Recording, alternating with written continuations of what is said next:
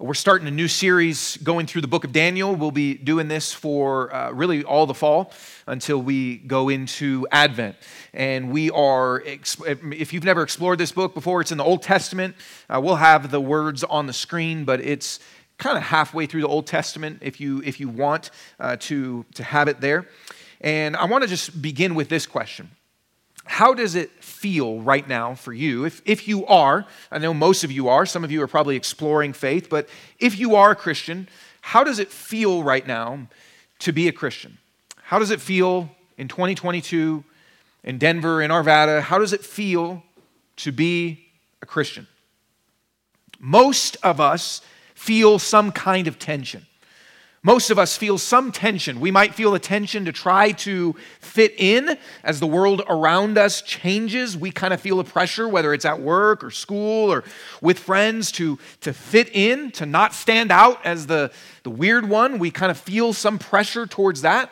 Some of us uh, might feel a, a fear of being seen. You may struggle even to identify yourself as a Christian. You, you struggle and fear kind of being seen as something that you don't see yourself as.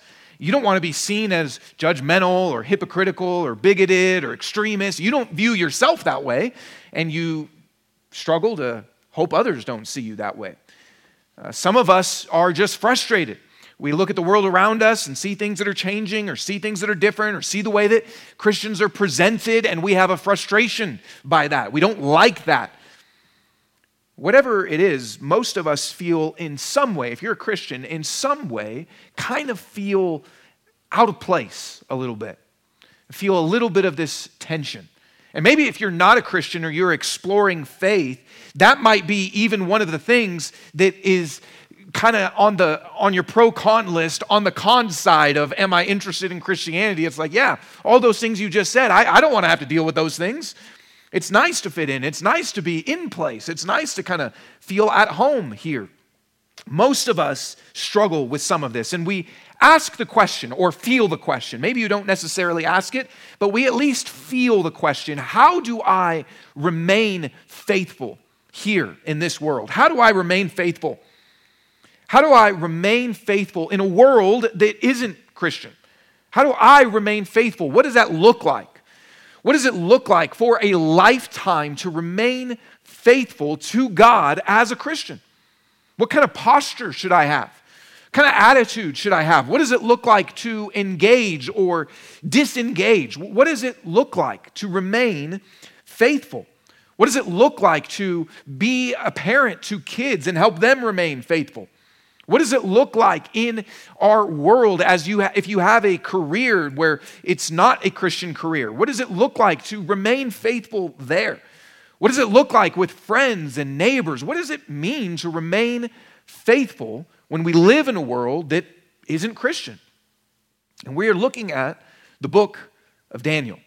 In the book of Daniel, what happens is the people the people of Israel, God's people, they have been sent into or taken into exile. This is a map. Uh, this is Jerusalem. And God's people are taken over by the empire of Babylon and taken into exile. This has happened in the year 605 BC, and it's about 700 mile journey that they take. If you were here at the beginning of the year, we looked at the book of Zephaniah. So the prophet Zephaniah speaks to God's people in Jerusalem, warning them if you do not repent, if you do not change, God is going to bring judgment upon you and everything will be destroyed. And that's exactly what happens. They did not heed God's warning and they are taken into exile. So there's a lot of background there that's if you want to go back and listen to Zephaniah, you can do that. But what happens is God's people have been unfaithful to him for years and years and years and years and years and years and years. They do not repent. And so the empire Babylon comes and takes the people into exile. There's actually kind of three different ways, waves of the exile that happen. The final one being that they burn the temple to the ground. This, the book of Daniel, begins with the first wave of the exile, where they take a handful of people, they take a selection of people into Babylon. And Babylon, here, an actual city, an actual place, is used throughout the Bible, though, not just to, not just to mean this one individual city. Later, uh, in the New Testament and in the book of Revelation, Babylon really is just referred to as the world's system that is against God. It is identified as the, as the kind of prototypical place where values and thought and action are different from God's kingdom. And so Rome was called Babylon in its time.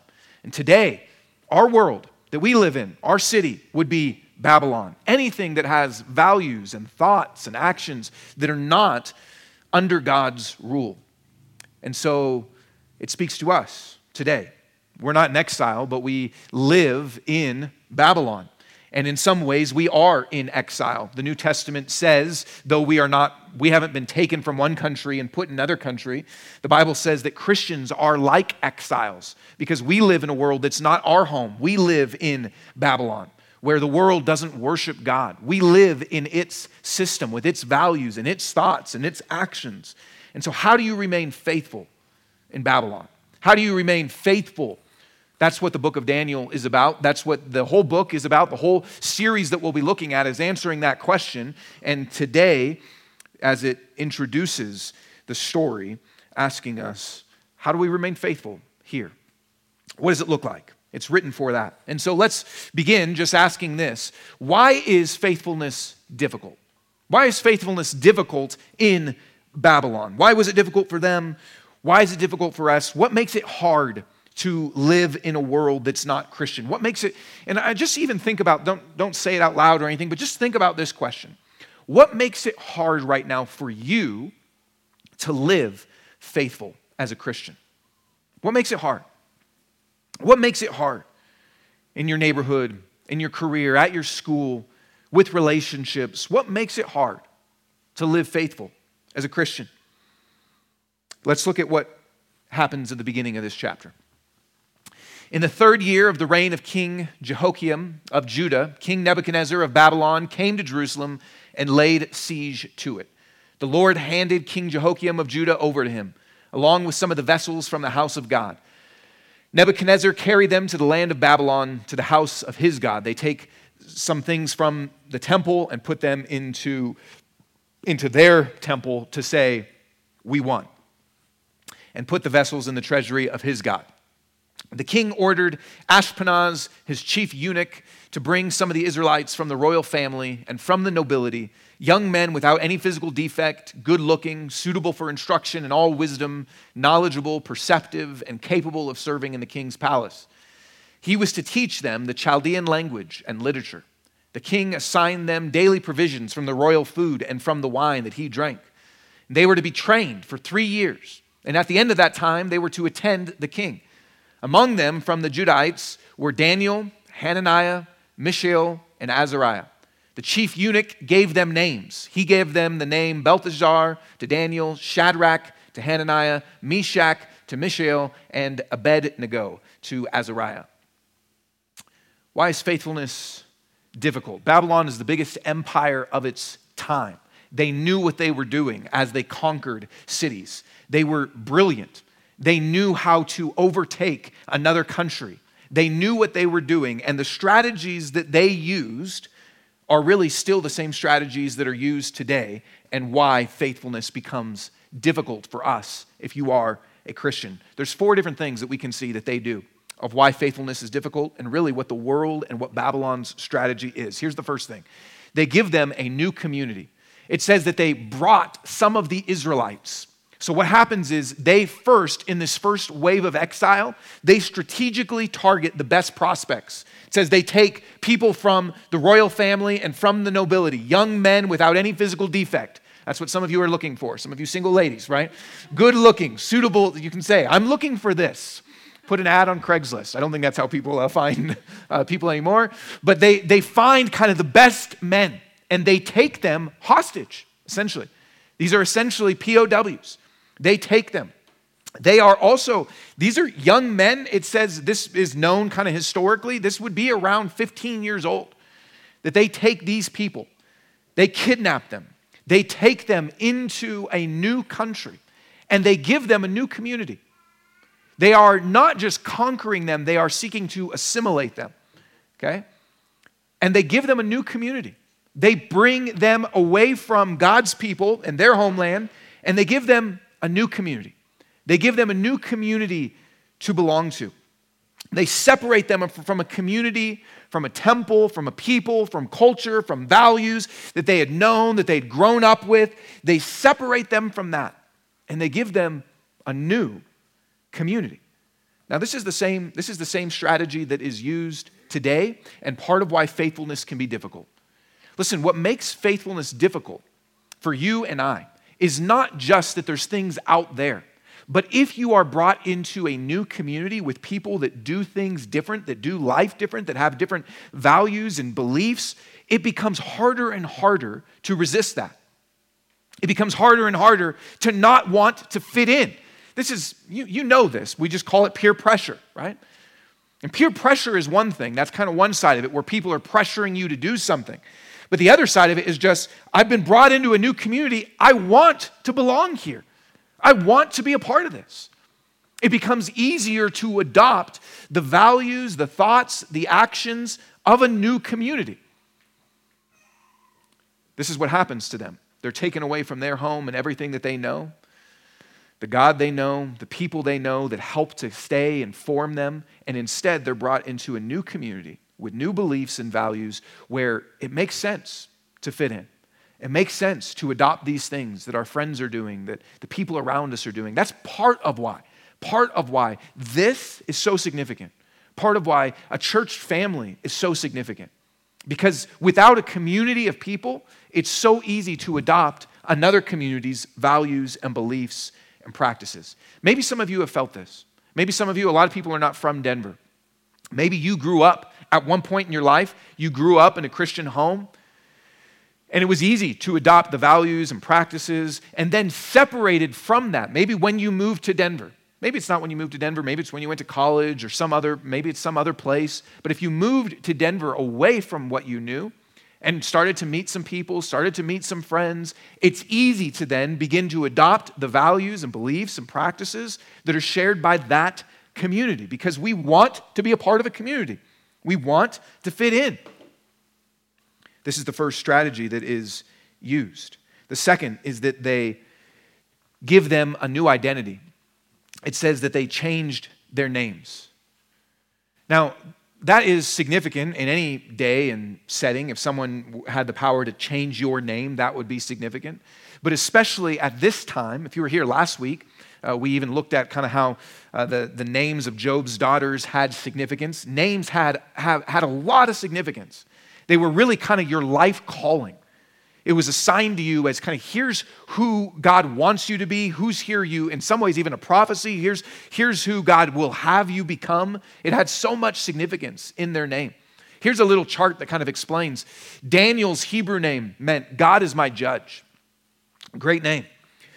Belteshazzar means Bel, which is one of their gods, protects his life. Hananiah, Yahweh is gracious.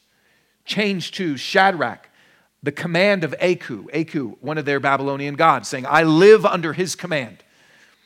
Mishael, who is what God is, to say, just it's this worshipful name. Who is like God?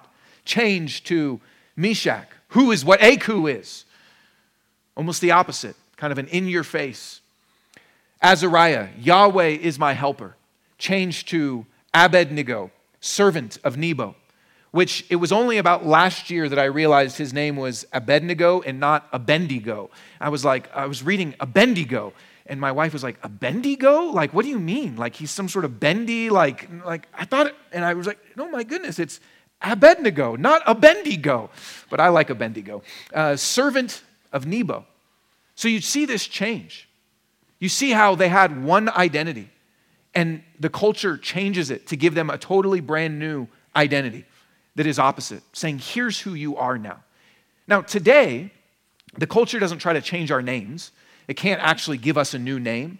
You don't go into the DMV and get your license updated, and they say, actually, we've changed your name now to, uh, you know, whatever, something Kardashian or some, some cultural name instead, right? We're giving you a new identity.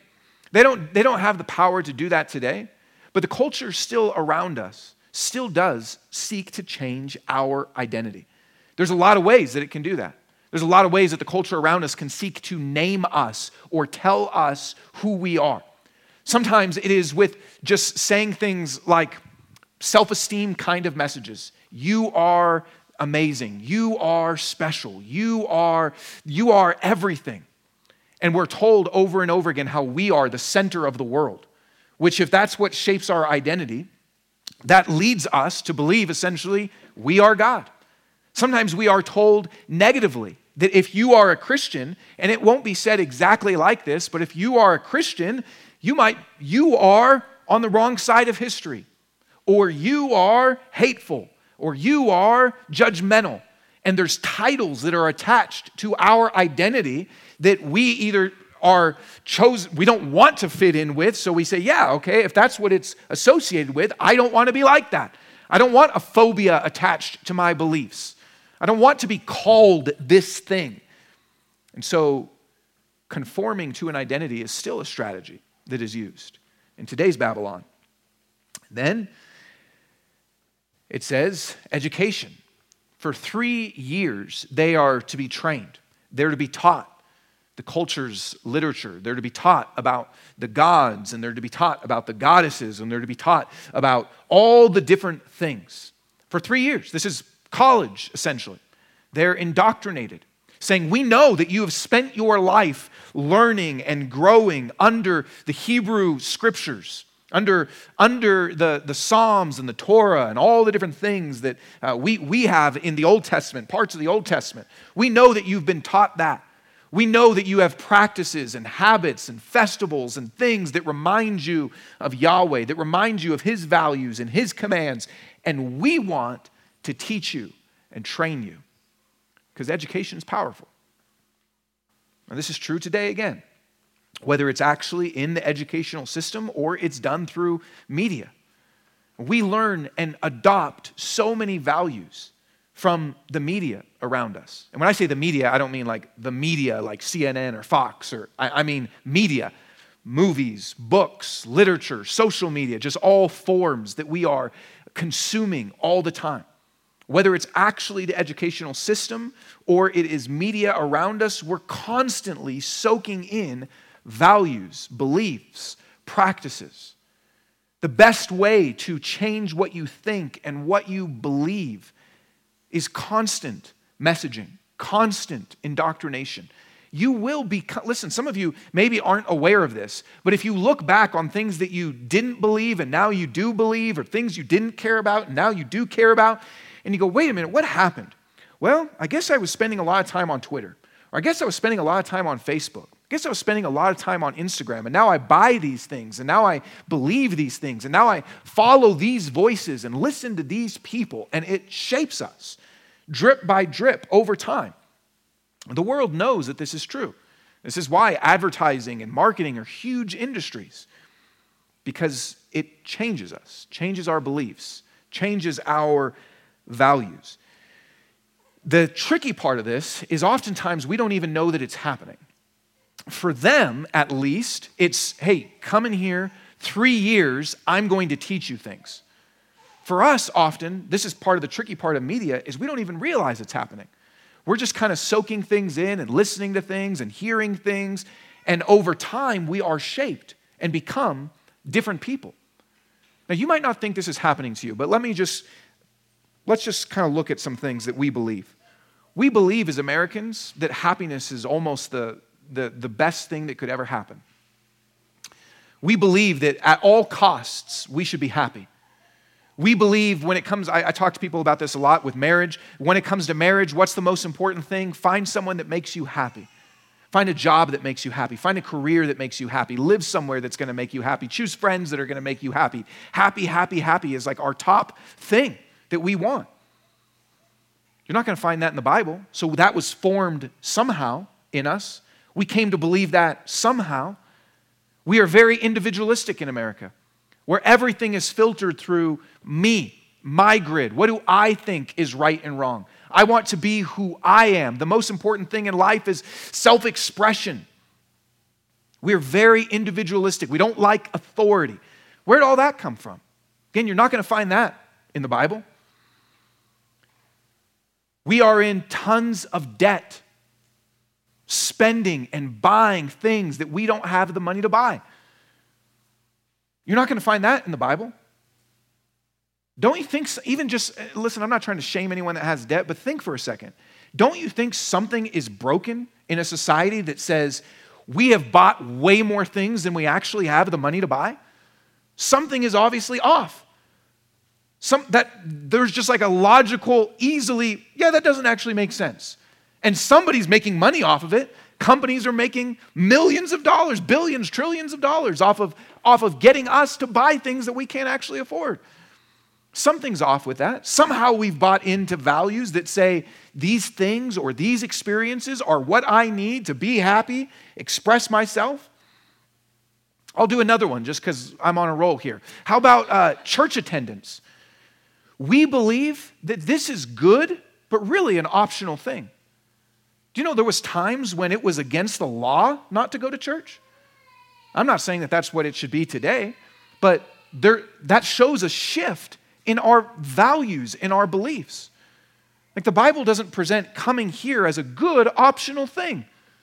It presents it as this is what we are called to do. It's something God's people have done forever. So, why is it that we believe this is good but optional? Somehow, we have been indoctrinated and enculturated into beliefs and values of the culture that we live in. Morality, all sorts of things that we look at, we have been taught. How about this? I'm just going to keep going. I, I have a big list, and I don't, I don't, it might take 40 minutes. Let's just go through all of them. How about this? We think that it is totally normal to just criticize people. Especially online. I saw this video of these, there was like this glass door and two dogs that were, and then accidentally the door opened, and then they're like, and, it, and it, it was a meme saying online versus real life, you know? But we think it's totally normal. Maybe even, some of you, maybe even good and Christian, to be a jerk online to people. Do, you, do we really think that if Jesus was reading through our social media feed, he would be like, yeah, that's right, get him? I mean, I, I just, but we, it's normal though to do that. It's normal in our culture to do that. It's normal. We've adopted these values somehow. It's normal for us to believe that sex is all over the place a great thing as long as uh, it's done between two consenting adults. That's not the Bible's vision. And, and I'm not, listen, I'm speaking to those of you in here that are Christians because I, I, I, can't, I think I've shown these stats before. Christians basically adopt the same values, basically say the same thing. That's totally antithetical to what the Bible says and, and to what church history has believed for thousands of years. So, where do we get that? We've adopted the culture's values how we use money, how we use sex, how we use power, how we think about our vocation. So, so many things that we just think are normal. How we think about church, how we think about commitment, how we think about criticism, all these things. How about just offending people? Kind of the opposite of criticism. We think that we should never, ever offend somebody. And so it makes us cowards. We think we should never offend another person because that would hurt them that if we just speak truthful things, we're now actually causing extreme damage to somebody. And that we have to be safe. There's a great book written by um, an atheist. Uh, his name is Jonathan Haidt, sociologist. It's called The Coddling of the American Mind.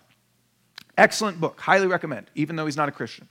But just talking about how we have so valued safety that we can't ever say anything offensive. Now, I'm not saying you should say those things in a mean, jerk criticism way that's normal, but we also have this weird value where we can't make anyone feel unsafe by what is true.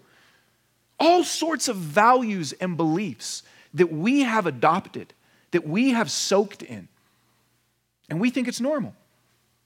But we've been brainwashed by the world around us. And that's true, that's true across the spectrum. I probably said something in there that you were like, yeah, amen. And then something that you were like, no, opposite of amen, whatever that is. No men. I don't know. I don't know what the opposite is. Something that you were like, yeah, that's right. And then something, no. But that's because we've just adopted culture's values or some culture's values instead of actually being formed by God's word. It's the exact same thing that they sought intentionally to do in Babylon. To say, let's take three years We know that they have adopted values and culture from Judah, from the Torah, from being with God's people. We need to teach them and train them so that they are different people. All right, I'll move on. Probably offended some people. That's, that's all right. Then the next thing that they do is prosperity. The king assigned them daily provisions from the royal food and from the wine that he drank. I've, I've been to Italy. I've had some good wine, but I've never had the king's wine. I've never, I've never had royal, I've had Burger King, but I've never had royal food. you know, I, I've never, I've never had this. But that's what is offered to them. It's prosperity. It's giving them a good life. It's giving them joy and comfort and pleasure so that they want more, so that they depend upon this. Sometimes, uh, I don't know if you've ever used this language before, but sometimes when I talk to Christians, they might have bad things kind of happen in their life and then say, Oh, I'm under spiritual attack. Maybe. But this actually says a lot of times it's the good things that are spiritual attack. A lot of times, I mean, think about your own life. What's more dangerous to your faith? What's more dangerous to your, to your confidence in God? What's more dangerous to your life pursuing Jesus? Is it the bad things that happen to you or the good things that actually fill you up, that distract you? It's the prosperity, it's the king's food and the king's wine that most often pull us away from God. Think about that great children's tale Hansel and Gretel about senior citizen cannibalism. It's one of the best children's tales that you can tell them, where she invites them into her home and lets them eat her candy. Why? Because she's a good, loving grandma? No, because she wants to eat them and cook them. The same is true, though. The same is true in our lives often. It is the good things that, that pull us in, it's the good things that draw us in, that attract us. The thing that is going to most keep you away from faith, the thing that's going to most keep you away from God, the thing that's most going to keep you away from the life that God has for you is not the suffering in your life. Suffering can pull you away from God sometimes. I've seen that happen to people. But I'll tell you this I've seen way more, way more. I've seen way more people that suffer and their faith deepens and grows and becomes a beautiful thing. And I've seen way more people who have a life that is filled with prosperity that go further and further and further away from God than they ever thought they would. Because it's distracting, it's comforting, it fills needs that you have. What keeps you away from the Bible? When you're suffering, a lot of times you say, Man, I got to read the Psalms, I need to pray. When you're busy and you have a lot going on and life is fun and there's a show to binge watch on. Cobra Kai just came out, season five. When there's a good show to binge watch, it's that's the good things that often keep you away from spending time with God. Isn't it the good things in life, the king's food, the king's wine, that keep us from his mission, that keep us. What, what, what makes you not come to church on Sunday? Is it life is so hard right now? I am struggling so much that I'm not going to go to church. No. Most of the time, it's football. I want to go camping. I want to go hiking. I want to go skiing. I want to go biking. I want to go kayaking. I want to. Denver has every ing that you can imagine, some that I can't even say the, the prefix of. There's so many ings that you can do here. There's a lot of stuff, good stuff, that can take you away from God. This is Babylon. It's a radical reshaping a new community, new identity, education, and prosperity. It draws us in, it feels good, and Babylon, were, they were geniuses. Isn't it better to do this than it is to just kill everybody? Because now you've got faithful, tax paying laborers that have been totally assimilated and adopted into your system. This is what they did to conquer the known world at the time. This is what they used. This was their strategy. And it was brilliant. And it's the strategies that are still used today. And here's the thing when this has happened, sometimes it's hard to know if you've grown up here and lived here. And it's something that we actually want. Because if you struggle to be faithful, if you struggle and feel it difficult, this, if you just say, I'm going to adopt a new community, I'm going to adopt a new identity, I'm going to adopt the values and education that I'm given, and I'm going to soak up the prosperity, it gives you a strong foundation to actually kind of live your life on. You fit in, you understand the world, things make sense, it feels good to live there. You don't have to deal with any of the tension of this feels difficult. Do you feel this in your life? Do you feel these pulls on you? Maybe you, even as you hear some of that, say, okay, yeah, that's actually happened to me. Think about your life. Where have you given in? Where have you compromised on your beliefs and values and practices? Where have you just kind of slowly drifted? You ever get in the ocean?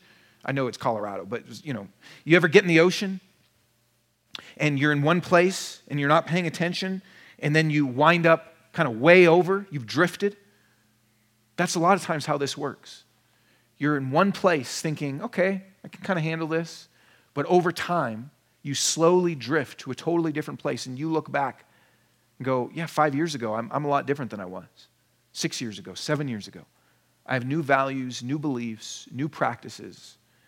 This is how Babylon works. So, what does faithfulness look like? That's kind of the strategies that are used in Babylon. What does faithfulness look like? What, what do we do? How do we resist? How do we engage in a culture like that? Here's what happens next Daniel determined that he would not defile himself with the king's food or with the wine he drank. So he asked permission from the chief eunuch to not defile himself. God had granted Daniel kindness and compassion from the chief eunuch. Yet he said to Daniel, I fear my Lord, the king who assigns your food and drink? What if he sees your face is looking thinner than the other young men your age? You would endanger my life with the king. So Daniel says, I don't want to eat the, the food from the king's table or the wine. So I'm asking not to do that. And the leader, his kind of supervisor, says, basically, you're not, you're not going to be healthy if you don't eat this stuff. Your faces are going to look thin. You're going to, it's, it's, you're going to look messed up. If you don't eat and imbibe, you're gonna, you're gonna be weak, you're gonna be frail. And that would endanger my life with the king, since I didn't do what I was supposed to do. So Daniel said to the guard, whom the chief eunuch had assigned to Daniel, Hananiah, Mishael, and Azariah, Please test your servants for 10 days. Let us be given vegetables to eat and water to drink. Then examine our appearance and the appearance of the young men who are eating the king's food, and deal with your servants based on what you see.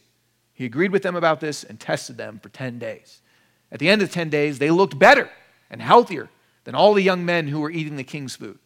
So the guard continued to remove their food and the wine they were to drink and gave them vegetables.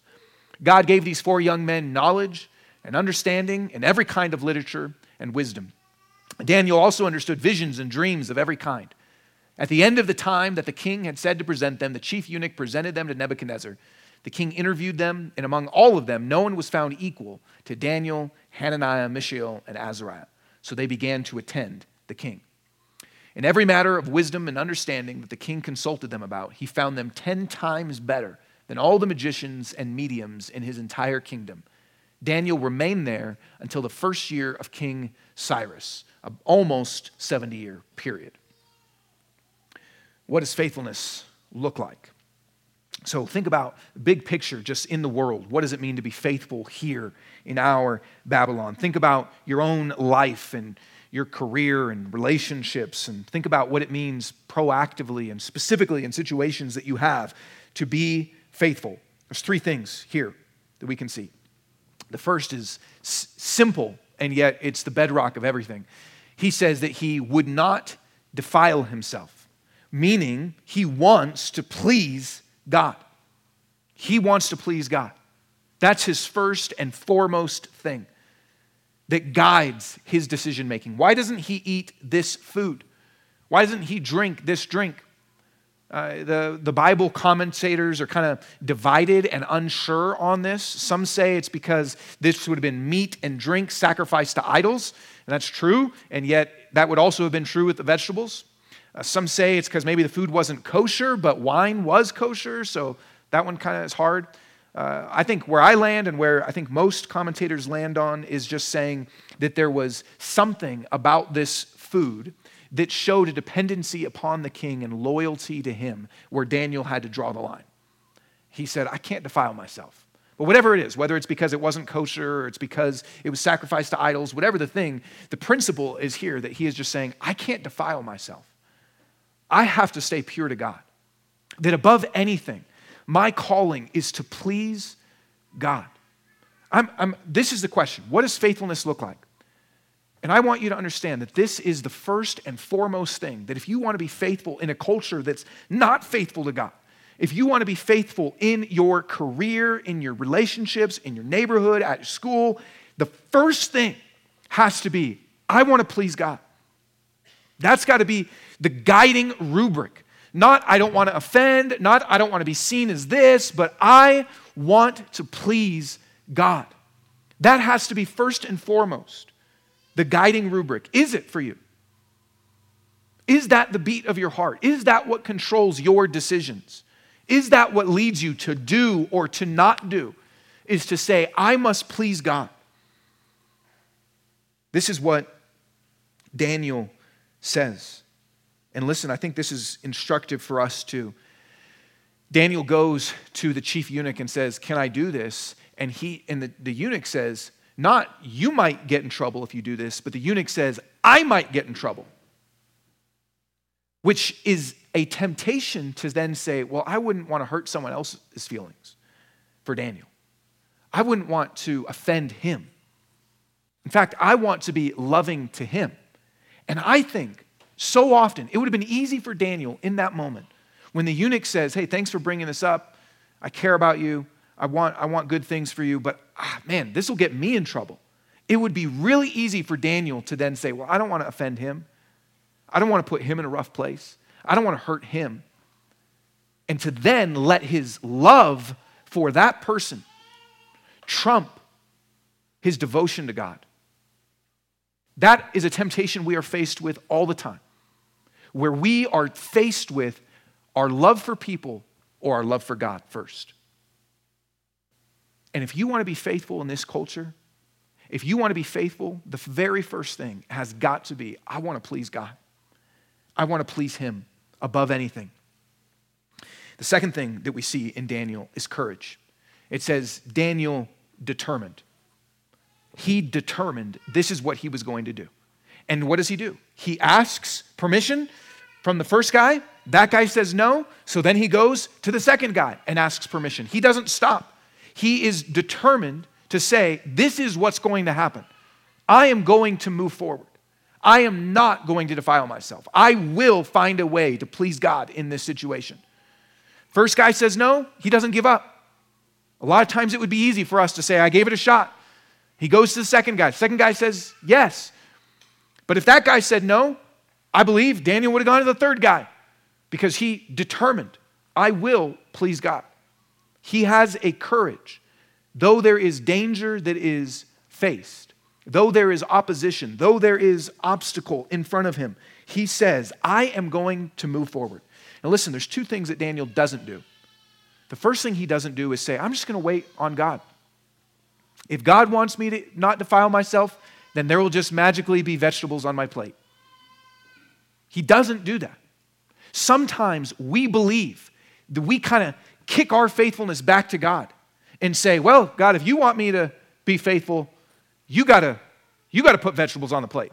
But if there's meat, that's a sign that you didn't do something about it." Daniel doesn't do that. He says, "I know what is right. I'm going to please God." And so he takes action. He doesn't kind of kick it back to God. The second thing that Daniel does, or excuse me, the second thing that Daniel doesn't do, is make a plan based on what the outcomes are going to be. Daniel says, I'm going to do this. Now, the results end up good. The results end up that 10, the 10 day test is in their favor. Daniel doesn't know that. Daniel says, I'm going to do what is right, I'm going to please God no matter the cost. That is what Daniel says. Sometimes for us, we say, okay, I'm considering not doing this or doing this. And then we think about the outcome. What's going to happen? What's it going to result in? What will be the cost? What might change? What might they think? What might they feel? How might they respond? And that determines what we do. That's not what Daniel does. Daniel says, I know that I must please God. It doesn't matter what their response is going to be. It doesn't matter what's going to happen to me. It doesn't matter what the outcome is going to be. It doesn't matter how safe it is. It doesn't matter what the cost is going to be. I'm going to do this. Your faithfulness cannot be determined based on the outcome. It's determined on, I want to please God. This is what is right. That's where Daniel stands. He has courage, he takes a risk. He has grit and keeps going. This is what we are called to. This is what faithfulness looks like. It means we don't do certain things, we do certain things. We keep going for what's right, not just giving it a shot. We keep doing what we know pleases God. We don't calculate what might happen. We do what we are called to do. Is that where you are? Is that the posture that you have? That's what faithfulness looks like. And then, third, faithfulness looks like a humility and a graciousness. Look, he, he asks permission. He gives kind of this solution or option test your servant for 10 days. You can see that the way that, though Daniel has this courage, though he's committed to pleasing God above pleasing people, though that's true of Daniel, his posture is still very humble, right? his posture is still this deference. He still is saying, I'm trying to be humble in my opposition. I'm still trying to, I saw one commentator call it courteous courage. And I think that's true. Or I would call it gracious grit to say he is doing what he knows he's called to do, but he's doing it still in a humble posture. And so often, that's not true of us either. We might have kind of a bumper sticker approach that's just kind of in your face. I won't eat your stupid meat or something, you know, that's just like, I, it's just this, this bravado kind of thing that we think is boldness and Christian, but really it's just mean. And he is humble and he's offering solutions even. He's, he's not just saying, nope, not gonna do it. He's saying, okay, how about this? How about this? He's trying to do what he can do to be gracious within the system that he finds himself in. That's a posture of faithfulness that we need in a culture that is Babylon. Respect, humility. Oftentimes, we are tempted towards a total rejection or isolation. That's kind of how we deal with the culture around us is just, nope, it's bad, it's dumb, it's evil, I'm out of here. And Daniel's finding a way to still honor God, but work within the system and serve within the system. And he, for, look at this, it says that God actually gives these people knowledge and understanding in every kind of literature and wisdom, and that Daniel remains there for 70 years. You know what that means? Daniel is serving the king for 70 years, and then a king after him, and a king after him. Daniel is engaged and involved in politics and in a governmental career in Babylon for decades. And he is a master of their wisdom and knowledge. So it's not that they say, We are going to train you for three years, and he says, Oh, yeah, burns the books. You're not going to train me in anything. He, he actually becomes the master at it, is better at it than anybody else. He understands it. He takes the classes, he takes the trainings, he reads the books, and he's a master at it. That doesn't mean, obviously, that he agrees with all the stuff. It doesn't mean that his values change, his values remain differentiated. But he understands it, he takes it in. Think about how many, how many things he actually agrees to. I will serve the king. You can call me Belteshazzar if you want to. I will read your books. I will take your training. I will be faithful. I will be humble. There's a lot of things that he says yes to, even though he says no to eating the king's food and wine. Which is interesting that the thing he says yes to is actually a privilege. Oftentimes, as Christians, when we think the culture is kind of pressing in on us, the things that we say no to are things that are actually like most of us don't say no when it's a benefit. We say no when it's something we don't like. Daniel says no to things that are actually prosperity. That's where he draws the line. Daniel is faithful with humility. God wants us engaged, He wants us involved, He wants us understanding, He wants us serving. This is, when you look at Daniel's life, it's not integration, just finding a way to kind of be a part of it. It's not isolation. It's not just indignation, kind of mad at the culture around us. It's faithfulness. That's what it looks like. Very different, combining of various virtues that we often separate. Last thing where does this faithfulness come from? How is it that Daniel is able to have this kind of faithfulness? Because that can feel really daunting. It can feel kind of overwhelming to say, if you live in a whole culture, I mean, just imagine their situation totally stripped away from your homeland. It can feel really daunting to say, how do I be faithful here? Where does that kind of faithfulness and engagement and posture come from? When you read the story of Daniel, it really seems like all is lost. Even in the beginning, when it says that they take things from the temple in Jerusalem and put them in their temple, it really is to say, in the battle of gods, your God is lost. His stuff is now just decoration in our temple. It really feels like all is lost. And some of you may feel that way when you kind of think about your job or your neighborhood or our culture around us, just like, man, this, it's just gone. There's no way to, it's just, how do I stay faithful here? It can feel like that. It is hard. But here's the big idea that's throughout Daniel three different times the beginning, in the middle, and towards the end. It's that God is in control. Here's what it says in the very beginning the Lord handed, meaning this whole circumstance that happened on the geopolitical scene, God was in control of it. It wasn't just that Nebuchadnezzar overtook, it was that God was in control. And then in other people's hearts that are around Daniel. It says, God granted Daniel kindness and compassion from the chief eunuch. And then, as they are studying and engaged in the educational system, God gave them knowledge and understanding. God gave, God gave, God gave, God's in control. That's the big idea in this opening chapter and really in the whole book of Daniel, is that God is in control if we think that the world has won, if we think that Babylon has won, if we think that the culture has won, if we think that, what it leads to is either a fear that then just says, okay, there's no hope. Or it leads to then, if, it, if it's won, I just need to fit in. It can lead to kind of either of those postures, a fight or fright or flight, any of those kind of things. But if we know God is in control. That actually leads to faithfulness.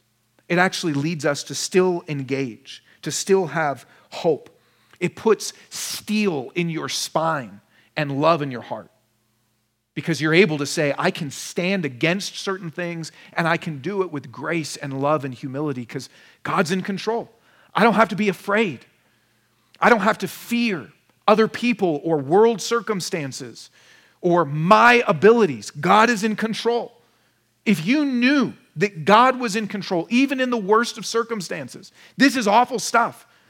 This is exile and the temple being burned and judgment and 700 miles from home, and it's awful stuff. And if you know that God is in control, even in the worst of circumstances, that allows you to have a confidence and a faithfulness to still please Him, to still engage with others, to still endure like Daniel for 70 years. It allows you to remain faithful because you know that God is faithful. Our faithfulness comes as we see God's faithfulness. That's where faithfulness comes from.